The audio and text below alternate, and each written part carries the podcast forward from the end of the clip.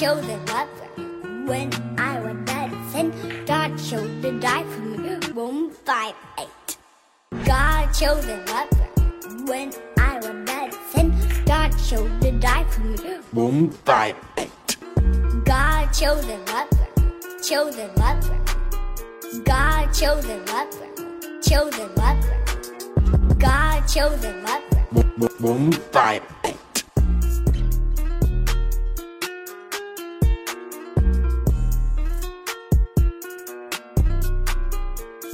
children lover when I was dancing. God chose to die for me. Rome 5 8. God chose a lover when I was dancing. God chose to die for me. Rome 5 8. God chose a lover. chose to love God chose a lover. chose to love God chose a lover. Rome 5 8.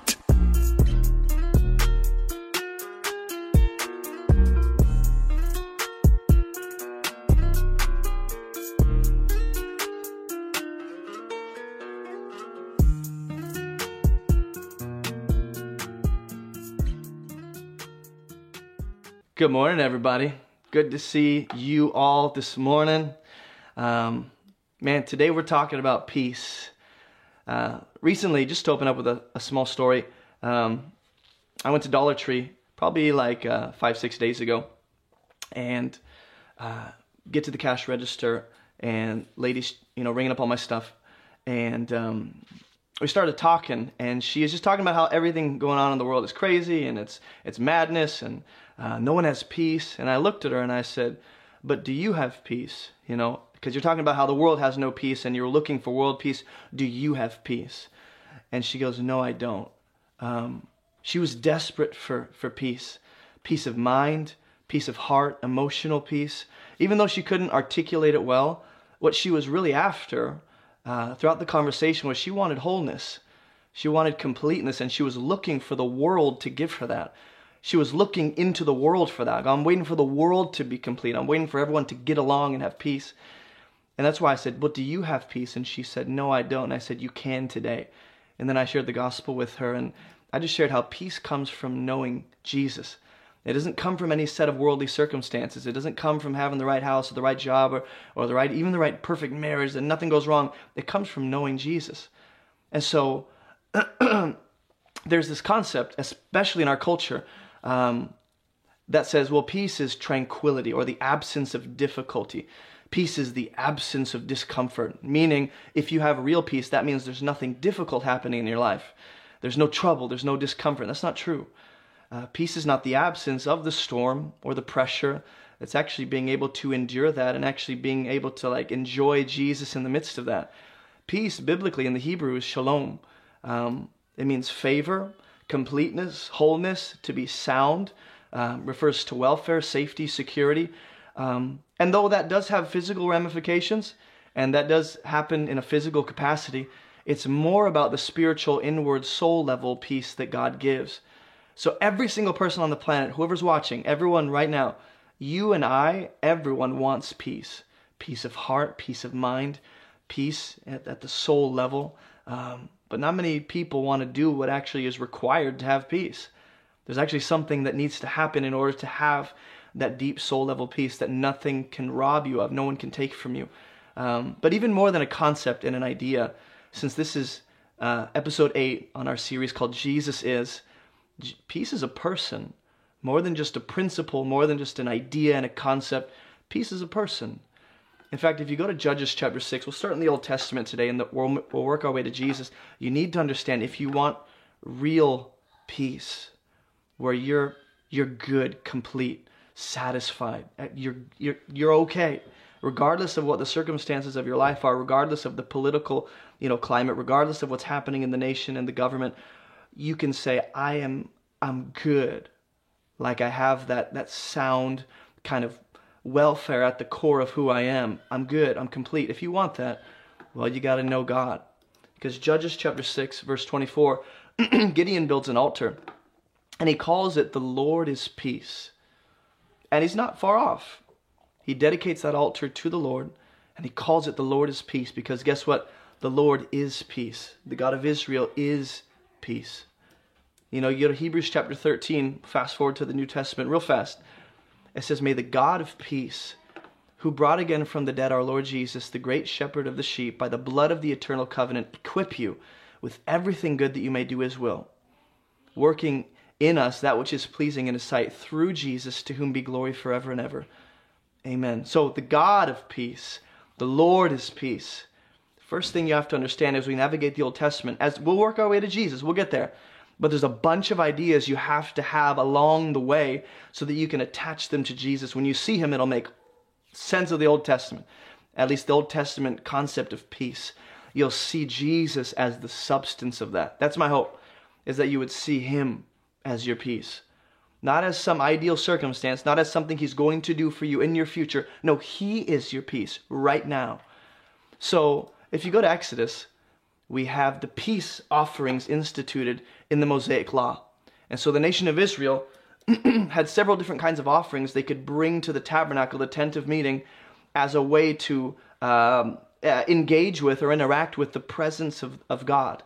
So he dwelt among his people in the tabernacle, and the, the, the offerings, the, this animal sacrificial system, is a gift to Israel for them to be able to come close to God. It's a, it's a gift from God to them. It's not what God is, where God is saying, you know I demand all this right now if you want me to stay. It's God saying, look, I will dwell among you, but I'm giving you the sacrificial system, not just to deal with the, the ritual impurity every year, but so that you can come near to the place where I dwell. It's a gift. And it is an expectation, it is a responsibility. But Exodus 20, verse 24, talks about the peace offering. and I really want you to see how Jesus actually is the fulfillment of this. So when I tell you Jesus is peace, you and I have a different idea of what that may look like in, in our lives. I want to give you a, a clear picture of what that really means, and we have to start with the sacrificial offerings. Because these peace offerings are instituted to foreshadow, predict, and even prophesy Jesus. So Exodus 20, 24, it says, An altar of earth, here are the commands regarding the peace offerings. Okay? God tells Moses to tell the people, An altar of earth, uh, of the dirt, you shall make for me. Sacrifice on it your burnt offerings, okay, and your peace offerings. So peace offerings are different than burnt offerings. We see that in the beginning of Leviticus. Your sheep and your oxen in every place where I cause my name to be remembered, right? I will come to you and bless you. So, wherever God chooses to make his name dwell, later we'll see it's in Jerusalem, but for now, at the time of Moses receiving this, uh, it's you know in the camp of the Israelites as they as they're wandering, they'll set up camp and the tabernacle will be among them. But God is saying, look at the connection here. God coming to his people, God blessing them, is actually connected to the peace offerings. Not only, but also the burnt offerings. Okay? So that's regarding the offerings in general. And the peace offering plays a role in that. he says, In every place I cause my name to be remembered, I will come to you and bless you.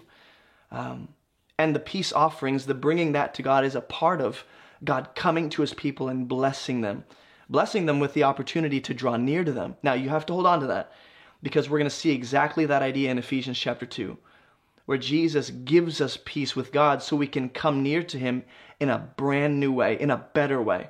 Because Israel could only draw near through animal sacrifice, through the shedding of blood, through the priesthood, and they couldn't even have the presence of God dwelling in them by the Spirit the way we do.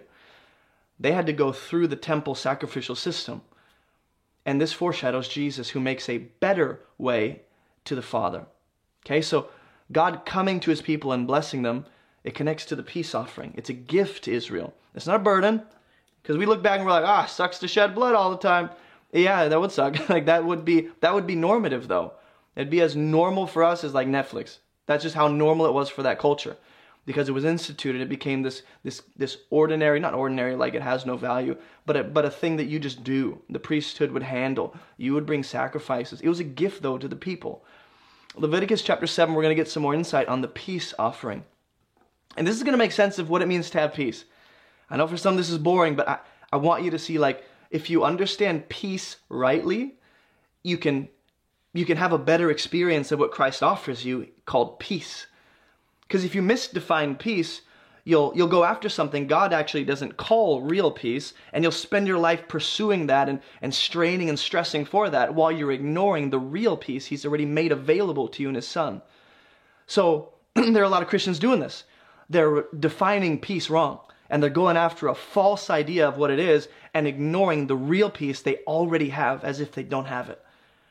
Leviticus 7:11 says this is the law of the sacrifice of peace offerings that one may offer to the Lord. Okay? If he offers it for a thanksgiving. Okay, so a peace offering would be given, number one, for a thanksgiving.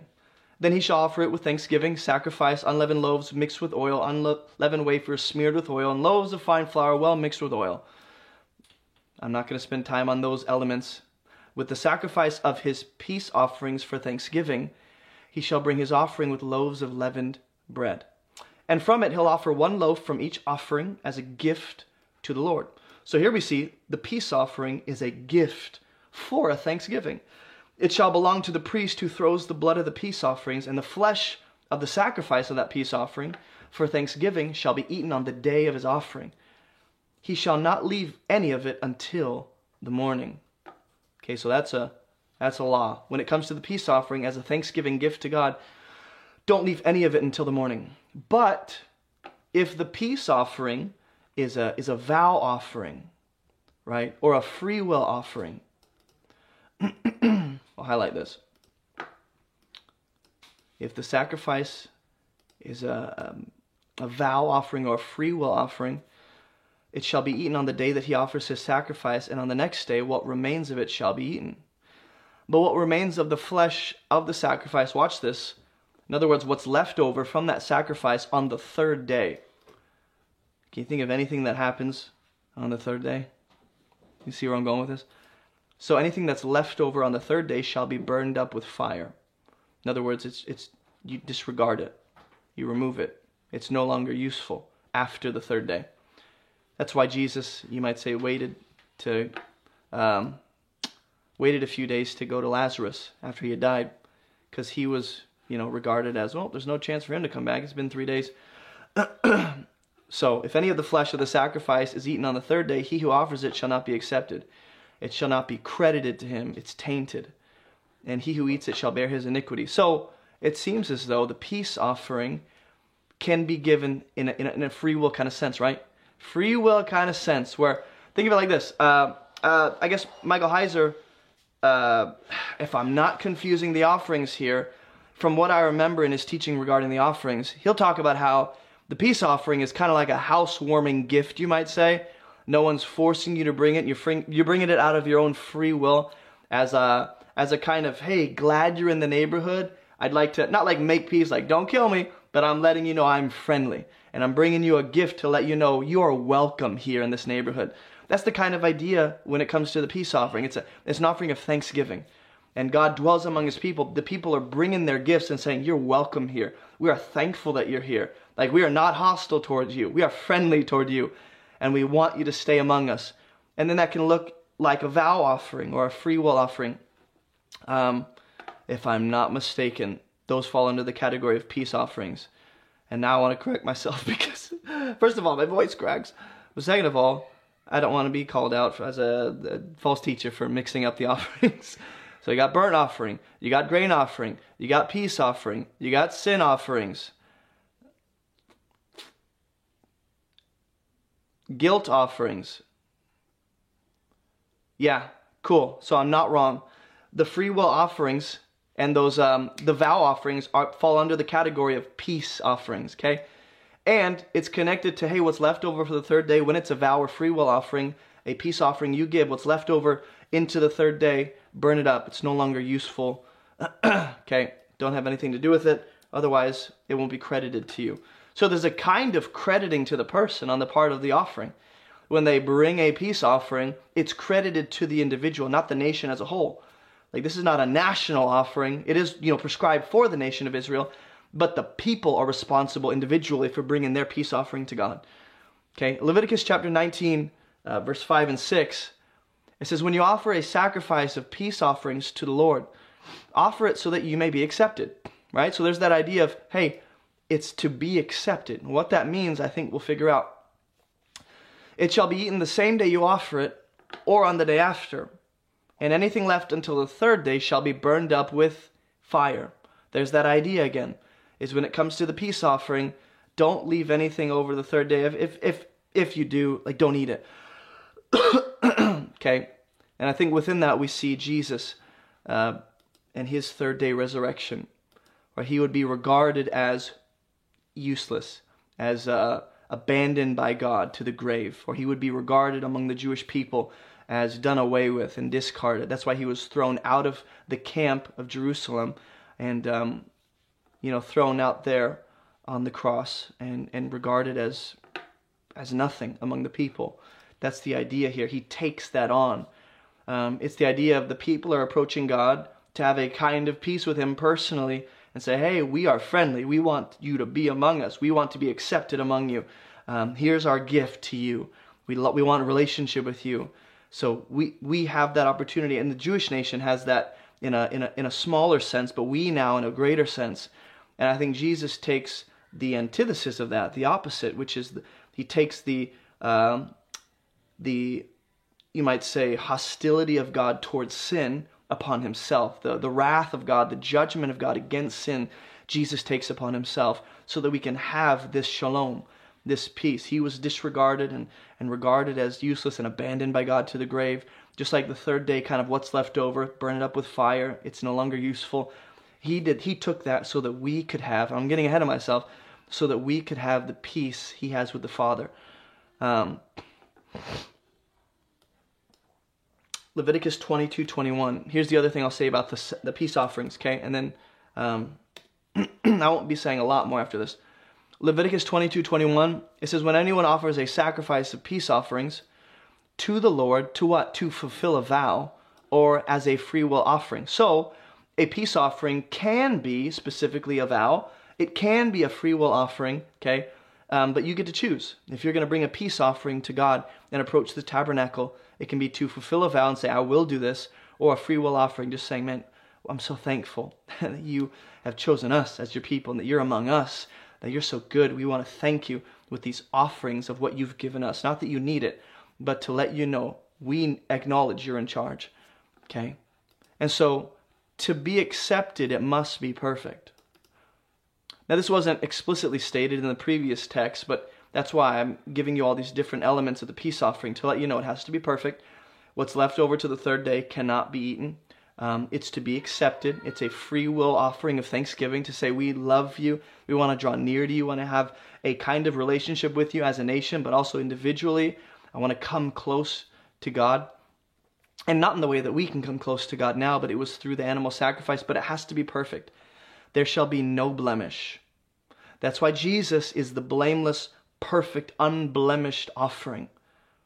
There's no, you know, there's no uh, spot or blemish on him.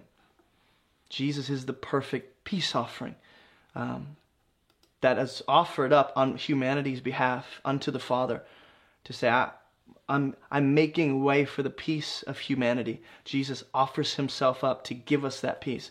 Okay, so those are the ideas, at least in Leviticus, regarding the peace offering. When it comes to peace, also, uh, you can have peace as a covenant. So, Numbers chapter 25 talks about how God makes a covenant of peace with Phineas. Phineas is one of the sons of Aaron who actually stops the plague that breaks out on Israel because they're committing idolatry, sexual immorality, they're giving themselves over to false gods, and Phineas ends that by ending the life of the rebels. And God makes a covenant of peace uh, terms and conditions, you might say, an agreement. Just like a nation would come to another nation and say, hey, we'd like to make terms of peace or a covenant of peace with you. Deuteronomy chapter 20, uh, verse 10 through 12, um, tells us when the nation of Israel was to go and draw near to a city to fight against it, they were to offer terms of peace.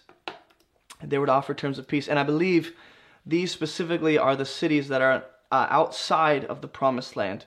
I'm not entirely sure. I don't quote me on that, but I'm pretty sure this is not the. I don't think it matters. But the point is, he's God is saying when you draw near to a city, offer terms of peace. Give the opportunity for them to be in right relationship with you, and that's the other element of peace that you cannot overlook. is there is no peace without right relationship. There is no peace without the terms, uh, an agreement of that peace, the covenant of that peace. And God chose with the nation of Israel, hey, part of the peace you can have, the favor, the, the wholeness, the shalom, is that I've instituted the sacrificial system for you. So, and then he'll go on to talk about if it responds to you peaceably, then all the people who are found in it shall do forced labor for you and shall serve you. So in other words, instead of taking over and killing everyone, offer peace and say, we'll bring you into the nation. Um, and the forced labor doesn't seem to be, doesn't say anything about unpaid. Just you're, you're, we're gonna, we have a job for you, and you're gonna, you're gonna play your role in our nation when you, when we bring you in. But if it makes no peace with you, make war against, and it makes war against you, besiege it. This sounds a lot like when Jesus sends the disciples out to the different towns. And he goes, hey, if you walk into a house and that house has peace, say peace be upon it. Like if they accept you. If they don't, remove your peace from it, move on, you know, wipe the dust off your shoes and go on to the next town. If it makes no peace with you. So it's on the part of the nation or the city or the people to accept the terms of peace or to reject it. Either they want to make peace with both the nation of Israel and their God or they don't. But there is a covenant of peace being offered saying, We don't want to bring hostility against you. If you war against us, we will destroy you. But we don't want to, so we're offering peace. You're starting to see Jesus a little bit clearer, aren't you? And the gospel of peace. He's offering us the terms of peace. He's bringing a covenant and the terms of agreement to say, I don't, I don't want to war against you. I came to save. I came to redeem and reconcile. I don't want to make war. I don't want to be hostile. But if you're an enemy of mine, I, you will be eliminated because you have no right in my kingdom if you remain an enemy and a child of the devil. So here's the terms of peace. Do you want it? Joshua chapter 9, verse 15, Joshua actually makes peace. Um, I want to say with the Gibeonites, Joshua, Joshua 9, 15. Um, they scheme and deceive Joshua and the people of Israel into thinking, yeah, the Gibeonites. So verse 15 says that Joshua actually made peace with them. So peace is an agreement. Like both parties have to agree that yes, we will live peaceably. We both agree to the terms of peace. If one presents peace and the other rejects it, then peace is not possible. Peace requires two agree, uh, agreeable parties. So Joshua makes peace with them because they come and ask, and he makes a covenant to let them live. To let them live. Part of the peace covenant, as we'll see as we continue talking about peace, is that it, it, it includes life it includes life. Malachi chapter 2, verse 5, it says, My covenant with him was one of life and peace, and I gave them to him. He's talking about Levi. God is talking about the covenant he made with Levi as the priesthood. My covenant with him was one of life and peace. I gave them to him. It was a covenant of fear. He feared me. He stood in awe of my name. So the covenant of peace includes life, which we already saw in Joshua 9. God gives that the terms of that covenant. We don't decide it. We don't get to, you know, figure out, you know what? Hold on, God. I'm not really liking these terms and conditions. You said I got to like turn from sin and believe in Christ. Is there another way? Can I like rewrite the terms? And God goes, Nope. You crazy. God gives the terms of peace. You either accept it or you don't. And if you, if you accept it, life comes with it. But that covenant does inc- include not a, not a fear where I'm horrified, I'm terrified, but a fear where you stand in awe. It's a reverence, it's a respect, it's a trembling, it's a healthy trepidation. Okay? And what we've already seen in Leviticus 26, verse 6, I'll show you again, is that God is the one who gives peace. People can receive the terms of peace, people can align themselves with the conditions of peace, but it's ultimately God who writes the terms and conditions for the peace you have available. He gives it, He makes it possible. Um, so God is the source of peace. He is peace. He makes for peace. Um, I will give peace in the land, and you shall lie down. None of none shall make you afraid. I'll remove harmful beast, and the sword shall not go through your land. So the blessing of peace for the nation of Israel, should they actually obey the terms of the Sinai covenant, is that God will actually give them peace in the land among their enemies. Um, so that they actually destroy enemies who come against them. God will give them favor in war and actually help them, give them victory. And they'll be at peace. in the land without fear of nations coming against them and losing and being overtaken. God will give them peace. So that kind of peace is specifically national. But the idea is it has to do with the elimination of enemies. It has to do with this being um, secure in the word and the promise and the power of God. Numbers chapter 6, verse 24 through 26 tells us, The Lord bless you. This is the blessing of God upon his people. Um, the Lord bless you and keep you. The Lord make his face shine upon you. And the Lord be gracious to you. The Lord lift up his countenance upon you and give you peace. Now look at the way this blessing comes. Well, it's peace. It's God keeping, securing, guarding, protecting, caring for his people. It's the Lord making his face, it's his favor. This is God favorably shining the radiance of his face upon his people. This is the Lord being gracious to us, specifically to the nation of Israel here in number six, but we're going to see that flows into the Gentile world through Christ. The Lord lift up his countenance. This is God looking upon people for good and not for the judgment or consequence for their sin, but for good. So, part of peace, God giving peace, it's going to require God looking favorably upon us. It's going to be it's going to require God keeping us, keeping our soul specifically. It's going to include God making his face shine upon us, being gracious and kind and compassionate and merciful to his people, lifting up his countenance and looking at us for good rather than for the consequences of sin. In other words, it's God looking at us to reward, to bless, and not to um, curse and, and judge. Okay? And God gives peace to a kind of person. Okay? Peace is given to a kind of person. Psalm 85, verse 7 through 13.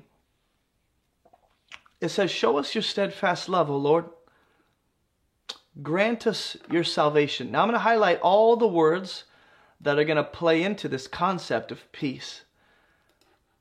And I'll show you. It's right. Um, I'll get to it. Let me hear what the Lord God will speak. He will speak peace. Wow. So peace is the result of God's word. He's the one who declares peace. He makes for peace. If he says it's peace, if he says you have peace, you have it. If he doesn't, you can work tirelessly for your entire a, million lifetimes and you'll never achieve real peace, rest, satisfaction, fulfillment, ease, wholeness, completeness. You can't achieve that on your own. The world can't give you that. But God can speak that to his people. He can make that a possibility and a reality. He speaks peace to his people, specifically his saints. His saints. So the Lord speaks. This is why Jesus, being the Word of God, is literally Him not just being a messenger of peace, but being the method of peace. He is the spoken word of the Lord to bring peace. That's why we believe in Him to give us peace, because He accomplished it for us. Let them not turn back to folly. Surely His salvation is near to those who fear Him, that glory may dwell in our land. Steadfast love and faithfulness meet I'm going to highlight all these different attributes that play into what it means to have peace. Okay, righteousness and peace kiss each other. Don't get weird, but the idea is they come together in this beautiful union. Righteousness and peace, two sides of the same coin. Meaning, if you want peace, righteousness is required. But also, the way that God gives peace is righteous is, is in a righteous way. Faithfulness springs up from the ground. Righteousness looks down from the sky. Yes, the Lord will give what is good, and our land will yield its increase. So, for the nation of Israel, part of their concept of peace, when it came to them functioning as the chosen nation of God, is that their land uh, would experience increase. They would yield, you know, a bunch of fruit and produce. That would be part of the fruit uh, of peace. Righteousness will go before him and make his footsteps away. And so, this idea of righteousness and peace coming to a kind of person, those who fear the Lord, right? Peace is for those who fear the Lord in a reverence, respect kind of way where I honor and stand in awe of you, Lord. I, I stand in awe of your name, Lord. That's the kind of person who gets peace. It's the humble, it's the contrite, it's the meek. It's the one who's not self sufficient, is not self righteous, does not depend on themselves, but looks to God humbly and desperately, knowing they have nothing in and of themselves to sustain them, but God sustains them. And so they look to God for not just peace, but for the righteousness required to be at peace with Him. Because it's the righteous who have peace with God. And part of that peace is that the steadfast love of God becomes mine forevermore. His faithfulness starts flowing into my life as his beloved child. Now that I've been born again, there's a kind of dimension to faithfulness and steadfast love that I get to experience now. I'm at peace. So, if you're looking for peace, it's going to require you being righteous in the sight of God. You're going to need to meet the standard of God perfectly, never having made you, you can't be imperfect. You have to be perfect, spotless, blameless. Now you and I are not that without Christ. No one is that on their own. But also, to be at peace means the love of God satisfies. In other words, part of peace is not looking at my life going, well, how good is my life going? Or how much do I have in the bank? Or how much do they love me? Or how much have I kicked this addiction? Peace is about God actually right now has committed, loyal, steadfast love toward me that will not go up or down based on my performance, but it's constant, it's consistent, it's reliable. And his love towards me satisfies my soul and brings me to a place of mental peace, emotional peace, soul level heart peace, where I'm good, I'm complete, I'm satisfied, there's wholeness. I'm fulfilled because of his love for me, his faithfulness to me. Psalm chapter 119, verse 165 continues this idea that peace is for a kind of person. Psalm 119, almost fell over. Psalm 119, verse 165, it says, Great peace, great peace have those who love your law. So, who is this for? The people who love the ways and the words and the law of God. They're not opposed to it, they're not rebellious, they're not standing in opposition to God's law, they love it. So there's great peace for them.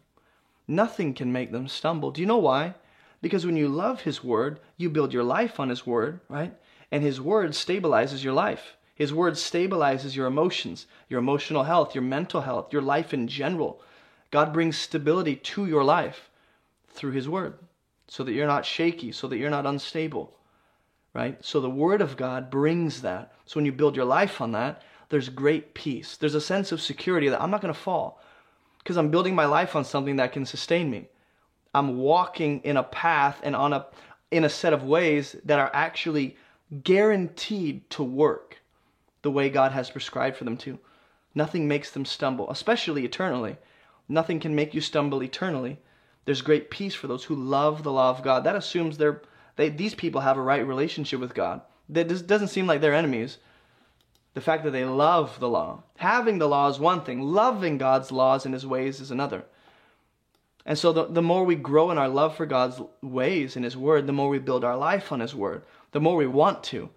And the more security that brings our that brings our life, and the more of an experience of God's peace we can have real time. So you have to ask yourself, are you building your life on the word of God? Where in your life are you not? Where in your life have you settled and compromised? Where in your life have you decided, you know what, the Word of God doesn't really get to tell me what to do here? But it can, you know, some of you are committed, like with your finances, to the Word of God. You're committed in your relationships, but not your sexual purity. But not what you choose to engage in and what you choose to let your, your eyes watch and your ears hear. You're not as committed to that. You don't have standards for the media you entertain and the friends you hang out with and the people and the conversations you choose to, you know, entertain. You don't have the standard of, of God's Word doesn't decide for you whether or not you'll engage in those things. But you're like, you know, I'm committed to God financially, and in my in my in my relationships, you know, I, I I'm treating people well. Let's get everything, the every category of life that we possibly can get. Let's all bring it under the authority of God's word. Let's let the word of God set the standard and drive my decisions when it comes to every single category of life. Let's not compartmentalize Jesus and go, well, if you want wholeness and completeness, like in an experiential kind of way, where you're walking in peace. It's one thing to have peace on the shelf available to you. It's another thing to open that bad boy up and actually like enjoy it. So if you want to enjoy and experience the peace that Jesus has purchased for you by offering himself up, it's going to take some effort on your end to actually walk in the ways of God, to actually look at your life and go, where have I not submitted to his authority? Where have I decided I know best and my ego gets the best of me and it actually causes my downfall? Isaiah chapter 26, verse 3 through 4. It talks about kind of peace God gives for a person. You keep him in perfect peace, whose mind is stayed on you because he trusts in you. So, guess what?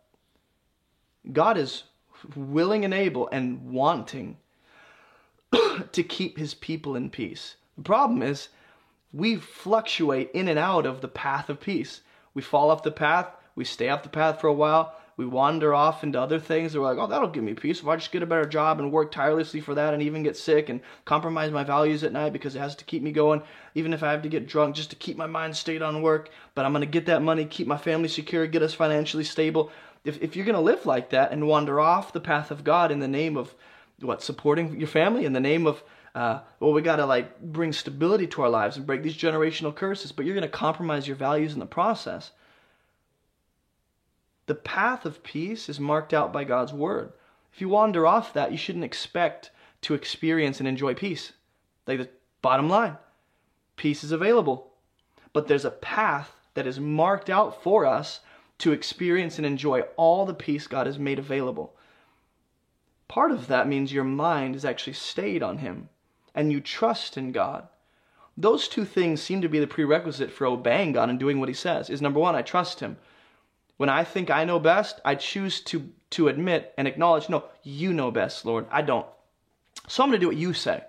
Even when I think something else, even when my best friend told me you really should reconsider, I'm going to do what you say because I trust you. And also, watch this I want my mind to be stayed on you throughout my day so that I'm more likely to stay on the path of peace, hold your hand the whole time, and enjoy the peace that comes from your presence and a relationship with you. So, the kind of person who experiences peace is the person who consciously decides daily and throughout their day, every hour, every minute, as best as you can, try and remember, reel yourself back in to keep your mind and your thoughts on the Lord and on His Word and meditate on the scripture and meditate on the character of God. Meditate on what He's done for you and who He is and what He's promised. And as you do, what you're saying is, I trust you to lead me. So I'm going to dedicate my thought life to what honors you so I can walk in the path of peace. And he goes on, trust the Lord forever. Trust in Him. The way you rely on a chair to keep you up, you're not like questioning the whole time. I don't know, this might break. I can't really enjoy myself and focus on work. You're not questioning whether a chair can hold you up when you just rest in it and sit on it. You're going, this can hold me up. Same with God. Trust in Him. For the Lord God is an everlasting rock. Okay? I could go to Proverbs chapter 3 and say, look, long life, you know, I'm going to actually. It talks about wisdom. Wisdom. So you want peace? It's connected to wisdom. Like the, the, the more wise you become in Christ, right? The more you start to live wise, which is going to be on the path of peace. So again, this is not how to attain peace, how to uh, how to gain peace. God gives that in the form of covenant, right relationship, in the form of um, what are the other things we talked about? Covenant, right relationship, um, righteousness, um, making His face shine upon you with His favor all that. We've already talked about like he gives peace okay? And that's why he's going to give his son and his son will give his life. But i'm talking about more like how to walk in peace. The old testament speaks to that. Proverbs specifically wisdom here it says long life is in her right hand. In her left hand are riches and honor. Look at solomon. Her ways are of pleasantness and watch. All her paths are what? Peace and she's also a tree of life. Remember how I said peace and life go together? Peace, life, righteousness, all the different characteristics of who Jesus is, who God is, they come together so perfectly as if to be one and the same, yet distinguishable. There's peace. Well, you got to have life. Well, if you're going to be alive and have peace, right standing, righteousness is required, perfection. And that's why Jesus will offer himself as the blameless, perfect sacrifice. All her paths are peace. She's a tree of life. You want wisdom? Hold fast lay hold of wisdom, she'll bless you. God will bless you through your wise living. And it will come in the form of experiencing the peace He's made available through His Son. You know, when Jesus is being declared by the angels to the shepherds, this is what they say Glory to God in the highest. The angels are praising God. Glory to God in the highest. And on earth, peace among those with whom He's pleased. So, again, the kind of person who has peace with God fears God, reveres God, loves His ways, loves Him. And that person is who God is pleased with. Right relationship, right standing, okay? But also, when we get to Isaiah chapter 9, you're going to start to see that peace is actually connected to a person. Now, we've seen the peace offerings, we've seen the peace covenants, we've seen people walking in peace and the kind of person that experiences the peace of God. God gives peace, He is peace. I know we're kind of flying through this, I don't mean to. I'm so excited to get to Jesus. But Isaiah chapter 9 tells us who will be born that will be the, the method of God's peace, the, distri- the distribution of God's peace. To us, a child is born. To us, a son is given. The government shall be upon his shoulder. His name shall be called Wonderful Counselor, Mighty God, Everlasting Father, Prince of peace. His name, the sum total of his character and all his attributes, who he is, his nature. Prince of peace. Of the increase of his government and of his peace there will be no end. On the throne of David and over his kingdom to establish it, uphold it with justice and with righteousness. From this time forth and forevermore, the zeal of the Lord of hosts will do this. What's God going to do? Send his son. To do what? To make way for peace. So what? Why? So that we can be a part of his government and his kingdom and his nation and be citizens in his household. And he's going to uphold his kingdom and government with perfect, everlasting peace and justice and righteousness. That's where we come in. Now, this is where we get into Ephesians 2:14, where we're going to look at Jesus is peace. Jesus is peace. Now, before I do, take a quick potty break sesh, and we'll be right back.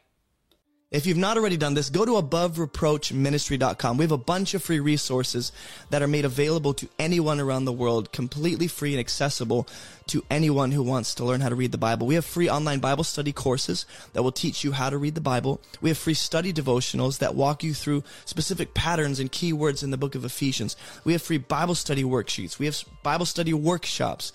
We have all this free content because of generous supporters like you guys. And if you want to support this ministry, we're teaching people how to read the Bible so they can live and teach the Bible themselves. And there are a bunch of ways to donate. You can go to abovereproachministry.com slash donate. You can give through debit or credit card. You can send a check to P.O. Box 338, uh, Green Cove Springs. You can give through PayPal, Cash App, Venmo, Patreon, and then you can also get some church merch. If you've not already grabbed some church merch, I would recommend you do that so you can represent Jesus on your body. And all the proceeds go right back into this content so that we can reach more people and equip people to, you know, live and teach the Bible themselves. And if you didn't know this, I actually have a book. I've published a book. It's called Fruitful. And the point of this book is to be a resource to the church to teach people um, the essential keys for the most abundant Christian life this side of heaven. And so in this book, what I do is I, I outline the gospel absolutely clearly so you can actually know what the foundational truth is. And then from there, we discover what our purpose is, what our process is, and what our position is now in Christ. So if you are a new believer, or if you're a believer that really wants to understand what I believe are the essential key truths that a lot of people don't understand in the church, I would grab a copy. And if you haven't already joined our online church, get in that online church. We have a lot of cool stuff happening, events every single day, pretty much. Uh, we're in there praying and fellowshipping and gathering and growing together as a community. And the last thing is this. If you haven't already checked out our podcast, uh, we have podcasts on Spotify, Apple Podcast, and everywhere else where you can get a podcast and pretty much all the content on YouTube, the live streams, what we do is we um, make that into podcast format so you guys can just listen on the go. So go check that out if you have not already. And let's get back to the video. All right. Jesus is peace. Ephesians 2:14. This is what it says about Christ. And it makes sense. What we see in Isaiah, what we see in the law of peace offerings, what we see in the covenant, the covenantal terms of peace God brings to nations and people and even his own individual, you know, people within Israel. It says he himself is our peace.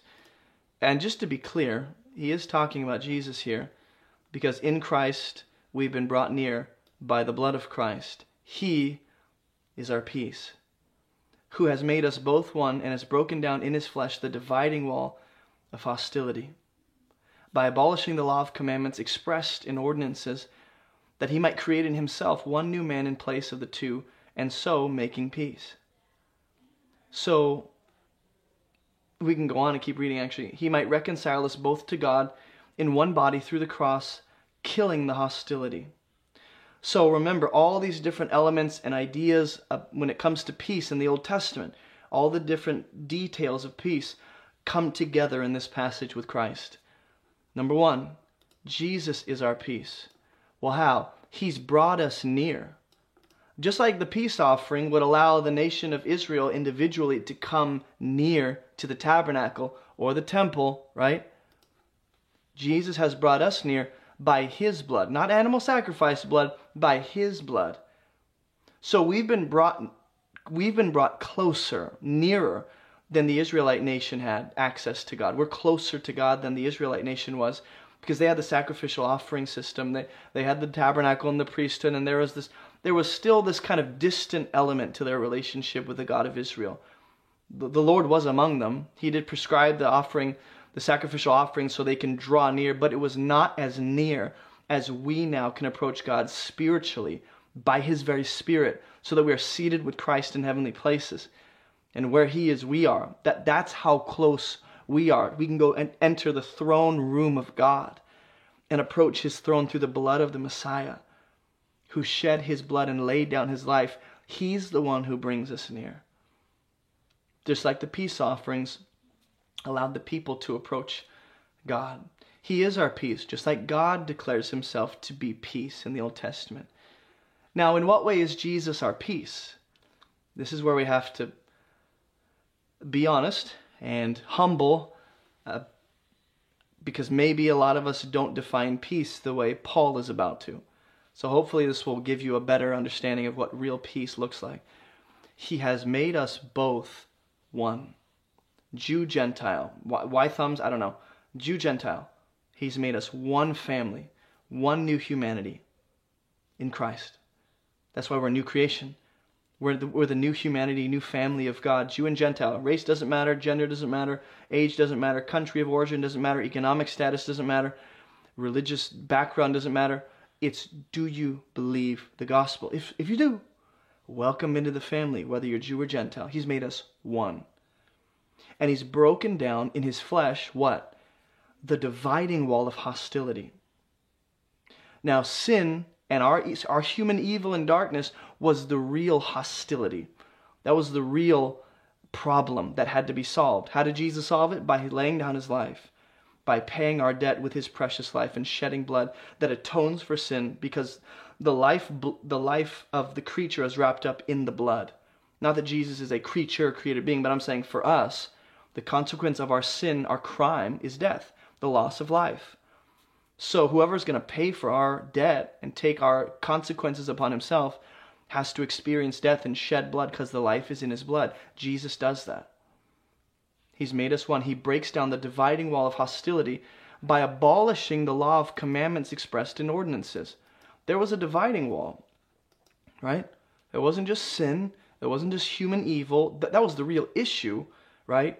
But Jesus also had to solve the the issue. I'm going to call it for what what it is, the issue of us not being able to go into the presence of God because of all the different things that had to be put in place and had to be perfectly met in order for us to, you know, only the high priest could go into the Holy of Holies on the Day of Atonement.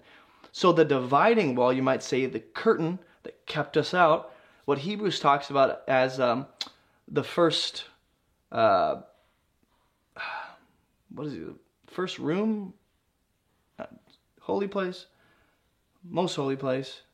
Hebrews talks about the, the holy place, um, which is like where they would have the the menorah, the table of showbread, the you know, and then it would go the holy of holies. That first room, the holy place, had to metaphorically uh, be removed to, so that we can enter in through the body of Jesus into the holy of holies. Um, and he does this by abolishing the law of commandments expressed in ordinances, that he might create in himself one new man in place of the two and making peace.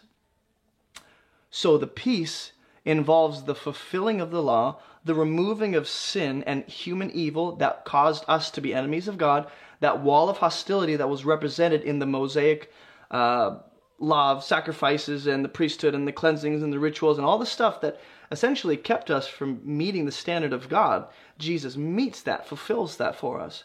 And I've done a whole series on the law. So for those of you that think I'm talking out of my butt, go watch the. I want to say it's like four episodes, like it's like seven, eight hours on the law. That's how deep we go. Um, but Jesus fulfills that. He creates in himself one new man. So Jesus is now the the glue that holds the family of God together. So the peace now is between humanity, new humanity. Everyone in Christ now has peace with each other because Jesus has taken away the dividing wall, not just between Jew and Gentile, but between humanity and God. And he makes peace. And then he reconciles us both to God in one body through the cross, killing that hostility. So on the cross, the hostility, being our sinfulness and our evil, that's killed in the flesh of Jesus. Romans chapter 8 tells us that in the flesh of Jesus, sin was condemned, sin was penalized and punished. Human evil was dealt with on the cross in the flesh of Jesus. And all the punishment for our sin was released upon his body as, you know, as human evil, you might say, all across human history took up residency in his body. Human evil is punished. The hostility is killed on the cross and he's buried. Jesus resurrects three days later. And now we can be reconciled, brought near, have a restored relationship with God through the cross, through his life, death, and resurrection. So he makes us one new people. We are now righteous. We're now perfect. We have right standing and right relationship with God. So peace is about right relationship with God, which results in right relationship with each other since we're in the family of God. Now, verse 17 says, He came and preached peace to those who were far and peace to those who were near. Through him we both have access in one spirit to the Father. So, do you know what real peace is biblically? It's having right relationship with God. In other words, watch this.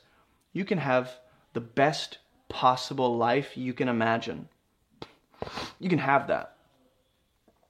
Eh, money, health, welfare, security, children, relationships, success in your job, influence, all that stuff that you think that will give me a sense of peace. That will give me a sense of, ooh, the storm is calm in my soul. You can have that. You can have that life. But without a relationship with God, you can't have real peace. You have temporary relief from your problems. You have temporary convenience because it's all going to come crumbling and toppling down. When you die and stand before the living God, none of that's going to amount to anything. Those 70, 80 years of like, I built my empire, and I'm King Nebuchadnezzar had the same thing happen to him. His empire was brought toppling down. And he built that. No peace, no right relationship with God. You can have a right relationship with God, have a friendship with Him, have a relationship with Him as your Father. And even if life is a living hell, you can have all the peace there is that every unbeliever on the planet is lacking and looking for and desperately grasping for. Peace is knowing God. Peace is having a relationship with Him through His Son. So you don't get to the Father except through the Son. Now that we have access in the Spirit of God to the Father, to His throne room, to His family, to His kingdom, to His inheritance, to His name, now that we have access to Him, we have peace. We have Jesus who is our peace. He doesn't just make for peace, He doesn't just preach peace, which, by the way, that's the message of the gospel. He is our peace. He is God's terms of peace to humanity, His Son. My Son is here. Jesus brings the message of peace, the terms of the covenant, to say, if you trust in me, I'll take all human evil, pay your debt, make you righteous and perfect, raise you to life, bring you into the resurrection. Just trust and believe and repent of your sins. That's part of faith. Believe, have faith. That's what makes you right. That's what gives you right relationship with God. So if you want peace, it requires you to believe that Jesus is your only way to peace and your only way to be forgiven and your only way into the kingdom of God. No one else can grant you access and atone for or pay for your sins. He's our peace. Hebrews chapter 7, verse 2 makes a connection between this mysterious king. His name's Melchizedek. He's in Genesis. And he encounters Abraham. They have an interaction. And Jesus is, is somehow related to him. Some people will say that is, you know, uh, a Christophany, like Melchizedek is actually like Jesus pre-incarnate. I'm on the fence about that. I'm Not entirely sure. It's, it's a good argument. Like I studied this, and it really seems like that's a not too far off.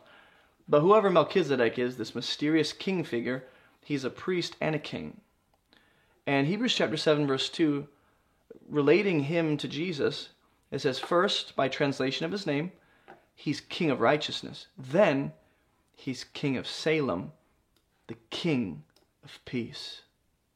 Jesus in Isaiah is called the Prince of Peace, right? But he is the anointed and crowned king of the universe. As he ascends to the Father after his resurrection, when he's the first of resurrected humanity, and he succeeds where Adam and Eve failed as human, as human beings, Jesus succeeds. He's the king of all. So this king, Melchizedek, who is the king of peace, is connected to Jesus, who really is the true and better version of the king of peace, if in fact he's not Melchizedek here, but still a mysterious figure. Okay? So you and I go, okay, well, Jesus makes way for peace. Um, how does that practically make sense? I want to make sense of this for you because the better you understand like the details of the gospel and the logistics of our salvation, the the stronger your faith will be, the more stable you'll be, and the more secure you'll be because understanding really does breed security. Understanding breeds confidence.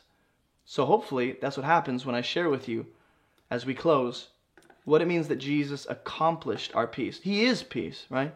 But he also brings peace and makes way for our right relationship with God and our right relationship with our fellow brothers and sisters in Christ. 2 Thessalonians 3:16 it says may the Lord of peace himself I can't get any clearer give you peace at all times in every way. So there's varieties of peace in terms of like peace can touch different areas of my life. I can have peace in my relationships but like stress and anxiety in my finances. So the Lord God, who is peace himself, who gives peace, he can give you peace not just at all times, but in all ways. The Lord be with you all. So the peace that comes anytime, in any way, touching every area of my life, that requires God to be with me. And guess what? He always is. God never leaves or forsakes. He doesn't abandon. He's our God, our Father forevermore. That promise guarantees you have access to peace any moment, any, any millisecond, in every way, in any environment, in any situation, in any difficulty and turmoil and heartache and suffering and pain and even the celebrations, you have peace. Because He, the Lord of peace, is with you. Romans chapter 5, verse 1 Okay? Tells us since we've been justified by faith, okay? Our faith in Jesus is what gives us justification, um, where God declares you right. It's just as if you've never sinned. I heard that before. So God declares you innocent, righteous, perfect, holy, spotless, blameless. He justifies you.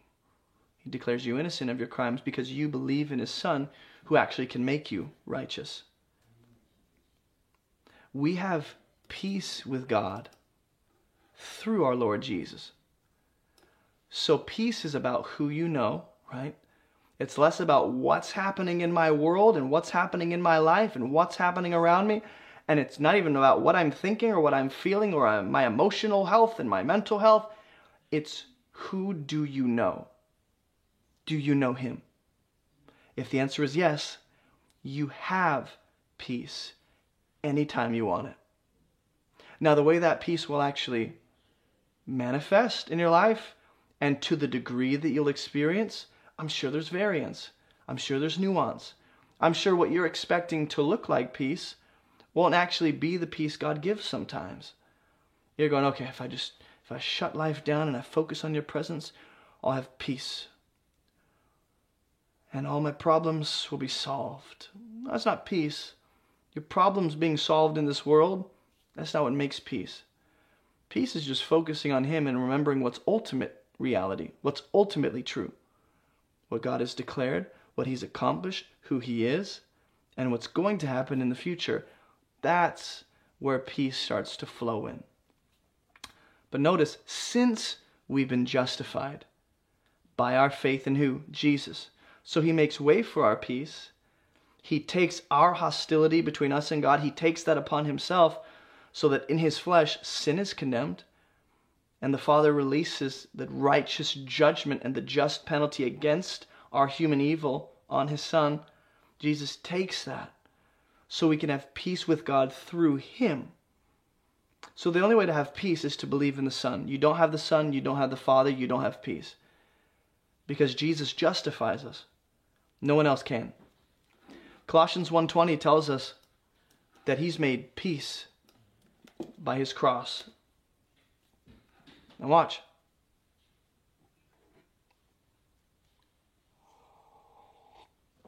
Referring to Jesus, he says, In him all the fullness of God was pleased to dwell. In other words, he's God in the flesh.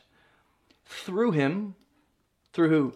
Through Jesus, who is God in the flesh, to reconcile to himself all things, whether on earth or in heaven there's a reconciling happen happening. There's a bringing back. There's a restoring relationship happening through Jesus, who is God in the flesh, and he's capable of doing it. Right? That's why he has to be God, because no one else can make peace. No one else can give peace and accomplish peace and authoritatively declare you have peace unless he's God. So Jesus reconciling to the Father everything in heaven, on earth, making peace by the blood of his cross. This goes back to the peace offerings we saw in Leviticus. Is that the blood of the animal, which was given to the people as a way to approach God, this way to draw near to God in the tabernacle, that blood would uh, make them accepted in his sight. Would be a gift, a friendly housewarming gift, you might say.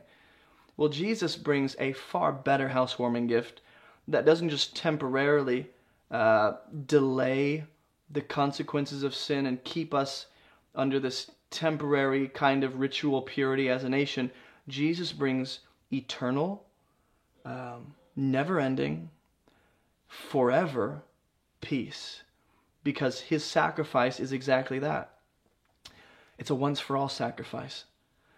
it's a one time for all sin He's sufficient, he's perfect, he's blameless, he's eternal, he's infinite, he's, he's capable of making that kind of an offering to the Father as the perfect peace offering.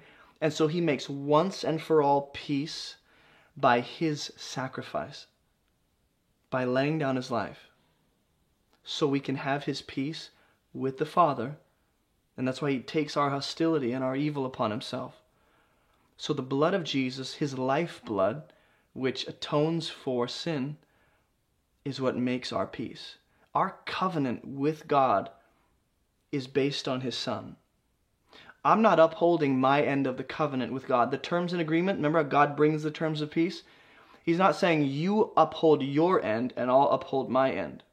He's saying, actually, I'm coming down. The eternal word emanating from the Father is coming down to be and play our role and uphold our end of the covenant for us.